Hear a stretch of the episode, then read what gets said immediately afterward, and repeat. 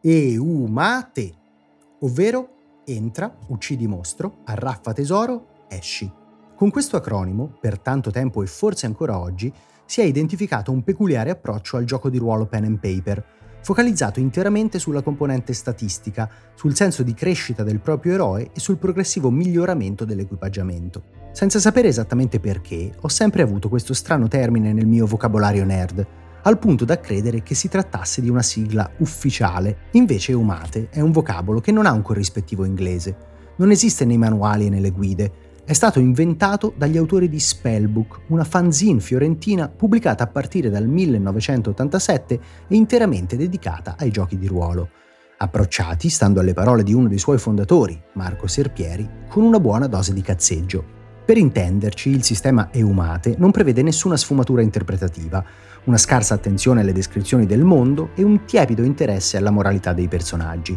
Ci si imbarca più semplicemente in un massacro sequenziale di avversari mostruosi, uno dopo l'altro, attacco dopo attacco, dado dopo dado, al fine di impossessarsi dei rari tesori che nascondono e di accumulare punti esperienza. Ecco, è con un moto di fiero campanilismo che ritengo il termine EUMATE uno dei metodi migliori per descrivere la filosofia alla base di Diablo IV. Specifichiamo meglio prima che qualcuno vada su tutte le furie. Mi è chiaro che alla base della saga di Blizzard ci sia un meticoloso lavoro di costruzione del mondo e nel caso del quarto capitolo pure una maggiore attenzione alla trama e al modo in cui viene raccontata. Capisco e apprezzo il fascino di Sanctuary e della sua turpe demonologia, e trovo che la mitologia angelica e infernale del brand sia uno degli elementi che ancora oggi lo distingue da tanti altri prodotti fantasy, molto più classici e spesso anche molto più spuntati.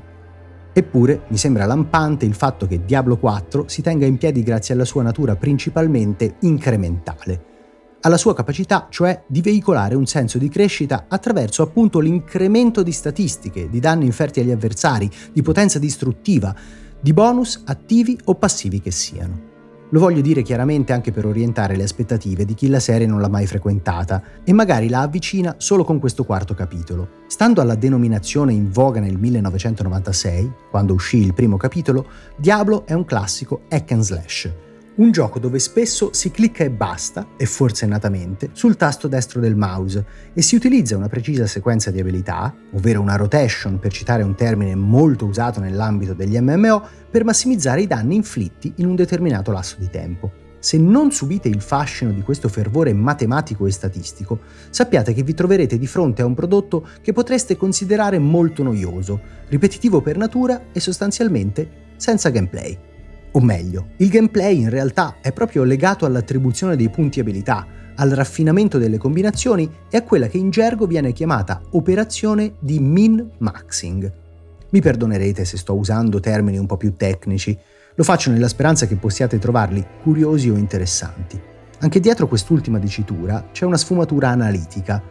Si tratta infatti del processo che porta a minimizzare gli elementi negativi di una classe, per esempio il consumo di mana, e al contempo a massimizzare quelli invece più utili, per esempio l'efficacia degli effetti di stato inflitti ai nemici. Con tutti questi esempi spero di aver fatto capire a chi non conosce gli Oradrim e i primi maligni che Diablo 4 è un gioco con un'attenzione morbosa per i numeri, al punto che potrebbe scoraggiare fin da subito chi cerca una partecipazione più attiva agli eventi e una maggiore interazione con personaggi e ambientazioni. Ecco, Diablo non è mai stato quel tipo di gioco di ruolo. Una premessa che mi sento di fare a questo punto, prima di andare oltre, è che quella che state ascoltando non è proprio una recensione. Non può esserlo per motivi logistici, di trasparenza e di struttura. Diablo 4 è un prodotto che mira a proporsi come un game as a service, oppure un live game se volete usare una dicitura alternativa, un gioco in continua evoluzione basato su aggiornamenti costanti e su una distribuzione stagionale di contenuti. Purtroppo Blizzard non ha ancora spiegato nel dettaglio come saranno impostate le stagioni, quali saranno le opzioni di monetizzazione sulla lunga distanza, e dopo la brutta esperienza con Immortals, un gioco che cambia faccia quando si raggiungono le fasi avanzate, credo che sia opportuno valutare quanto influenti e predatorie saranno le microtransazioni sul lungo periodo. C'è anche da dire che prima di esprimere un giudizio definitivo è necessario farsi un'idea molto puntuale dell'endgame, del multiplayer, di come cambi l'esperienza quando si aumenta il livello del mondo e di conseguenza la difficoltà. Per sapere se Diablo 4 possa funzionare meglio del terzo capitolo, bisognerà lanciarsi in decine di spedizioni incubo, bisognerà spargere il sangue di altri giocatori nei campi dell'odio e soprattutto bisognerà capire se e come reggerà il bilanciamento. Un'impresa davvero impossibile anche in questo momento che il gioco è stato ufficialmente lanciato in accesso anticipato, vista la quantità di combinazioni, build e abilità. Nonostante tutte queste limitazioni, c'è comunque molto da raccontare. Ad esempio, che Diablo 4 è il capitolo più concentrato sulla narrazione e sul racconto, valorizzato da scene di intermezzo che caratterizzano efficacemente luoghi e personaggi. Il mondo di Diablo ha sempre avuto una sua contorta materialità. Sanctuary è una dimensione fatta di carne e sangue, attraversata da un dolore pervasivo e onnipresente. Forse non è un mondo sconfitto e marcito come quelli di Miyazaki, ma di sicuro è un mondo popolato da disperati, da popoli che nulla possono di fronte alle macchinazioni delle stirpi infernali o angeliche.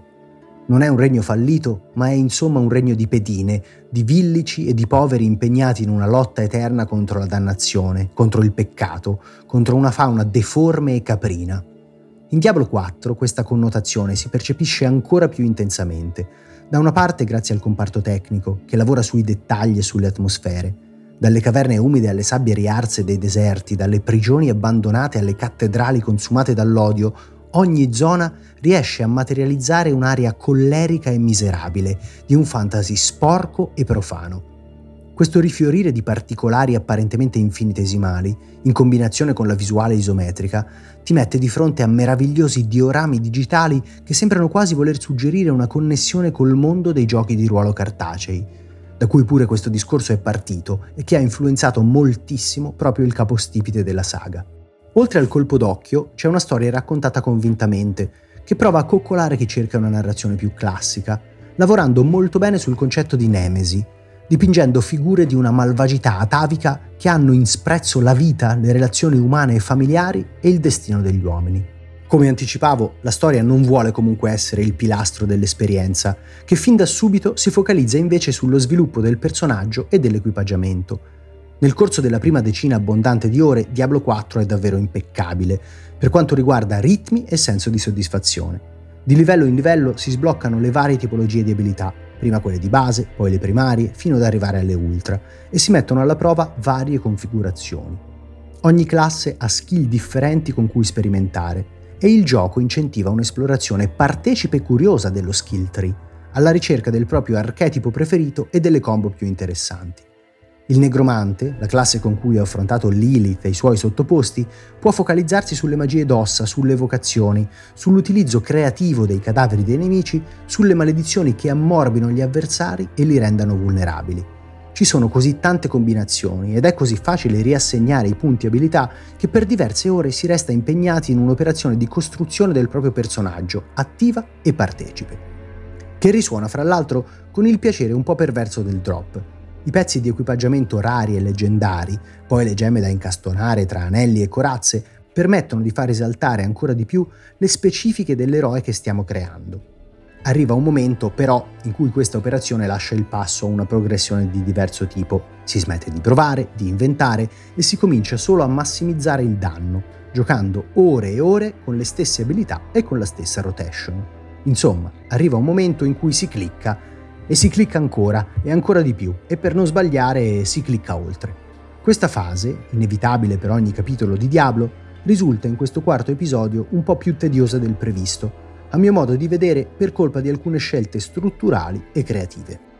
Diablo 4 decide infatti di muoversi in direzione dell'open world, proponendo al giocatore una mappa dall'estensione impressionante che può essere esplorata liberamente.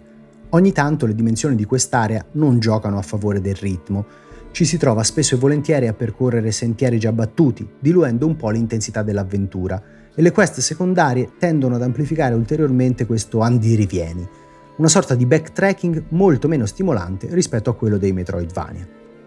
Fatto salvo per le missioni di liberazione degli avamposti, tra le attività scenicamente e narrativamente più intriganti del gioco, gli incarichi opzionali sono raramente ispirati. Arriva persino un momento in cui la maggior parte degli oggetti recuperati dai cadaveri e dalle casse non destano il minimo interesse nel giocatore, perché poco utili per la build ormai consolidata. Per innescare nuovamente l'entusiasmo della progressione bisogna arrivare al livello 50 e cominciare ad assegnare i punti Paragon all'interno delle board, tracciando un sentiero fatto di bonus alle statistiche e di rompenti effetti passivi. L'animosità per il loot si riaccende invece facendo salire il livello del mondo, incrementando quindi la letalità degli avversari ma anche la qualità delle ricompense. È proprio in questa fase che Diablo 4 diventa Diablo, pienamente, abbracciando in maniera integrale le sue premesse. Rimane sempre e comunque una strisciante sensazione di ripetitività, legata al riuso molto evidente delle stesse tipologie di nemici e anche una serie di ambientazioni che non si discostano molto da quelle viste in altri capitoli della saga. Forse si poteva usare un po' di più, soprattutto nelle fasi iniziali e centrali dell'avventura. Chissà se i contenuti stagionali, in arrivo a partire da luglio, riusciranno a ridurre o addirittura a eliminare questa sensazione di consumata familiarità. Certo è che Diablo 4, in attesa delle future iniezioni di contenuti inediti, fa di tutto per incentivare una seconda run, spingendo così a provare nuovi personaggi. C'è infatti una progressione legata all'account e non al singolo eroe, che permette di ripartire con diversi vantaggi: le cavalcature già sbloccate per velocizzare l'esplorazione del mondo, diversi bonus alle statistiche ottenute grazie agli altari di Lilith e qualche skill point da assegnare appena si mette piede nelle regioni nevose di Sanctuary, così da avere un set di abilità attive già a disposizione.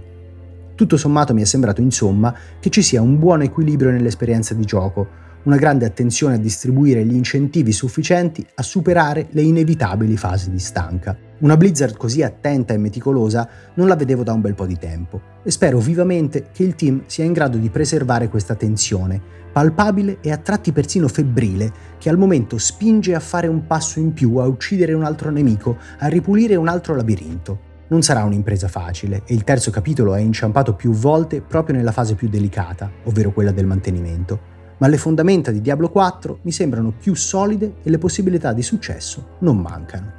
Mentre mi dedicavo a questo testo, mi sono venute in mente tante questioni che sarebbe utile approfondire. Si tratta di argomenti forse un po' più filosofici che pratici, ma che trovo estremamente interessanti.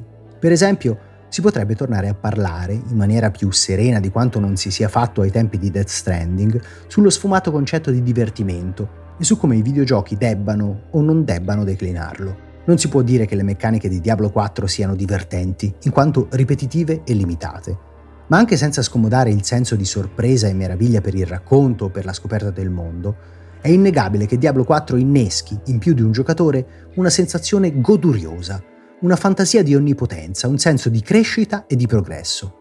Alla stessa fantasia, per come la vedono, rispondono giochi come Stardew Valley, Dredge, lo stesso Death Stranding. In questo caso il drive, la spinta su cui poggia l'intera esperienza, è puramente numerica, ma gli obiettivi che il giocatore si dà sono sempre gli stessi: sviluppo, perfezionamento, dominio incontrastato sul mondo di gioco e sulle difficoltà che esso presenta. Non tutti si sentono attratti da questa fantasia, e c'è anzi chi nei videogiochi cerca altre sensazioni, magari di pacifica decrescita o di stasi. C'è però un'altissima probabilità che chi ha frequentato i giochi di ruolo, cartacei o digitali, sia incline a lasciarsi irretire dal morboso furore statistico di Diablo 4. E qui si potrebbe aprire un'altra parentesi su cosa sia o meno un RPG. La componente interpretativa è fondamentale affinché un gioco sia annoverato in questa categoria. Bisogna avere facoltà di intervenire sul mondo, sulla moralità del proprio personaggio perché la dicitura roleplay abbia effettivamente senso. Oppure ci si può invece dedicare soltanto alla progressione schematica del proprio eroe. Sono abbastanza convinto che la risposta a queste domande sia diversa per ogni giocatore e che questa risposta determini anche il grado di apprezzamento di ciascuno di noi per l'impostazione di Diablo, o se non altro almeno l'approccio che si dovrebbe utilizzare per affrontarlo. Giocarlo una volta sola, dall'inizio alla fine, per sconfiggere le forze maligne che si addensano su Sanctuary, oppure lasciarsi catturare dal vortice di cifre, di bonus, di combinazioni. Scegliete voi quale approccio utilizzare, con una sola certezza. Quando vi chiederanno esattamente cosa avete fatto giocando a Diablo 4, la risposta più giusta sarà sempre una: sono entrato, ho ucciso mostri, arraffato tesori, sono uscito.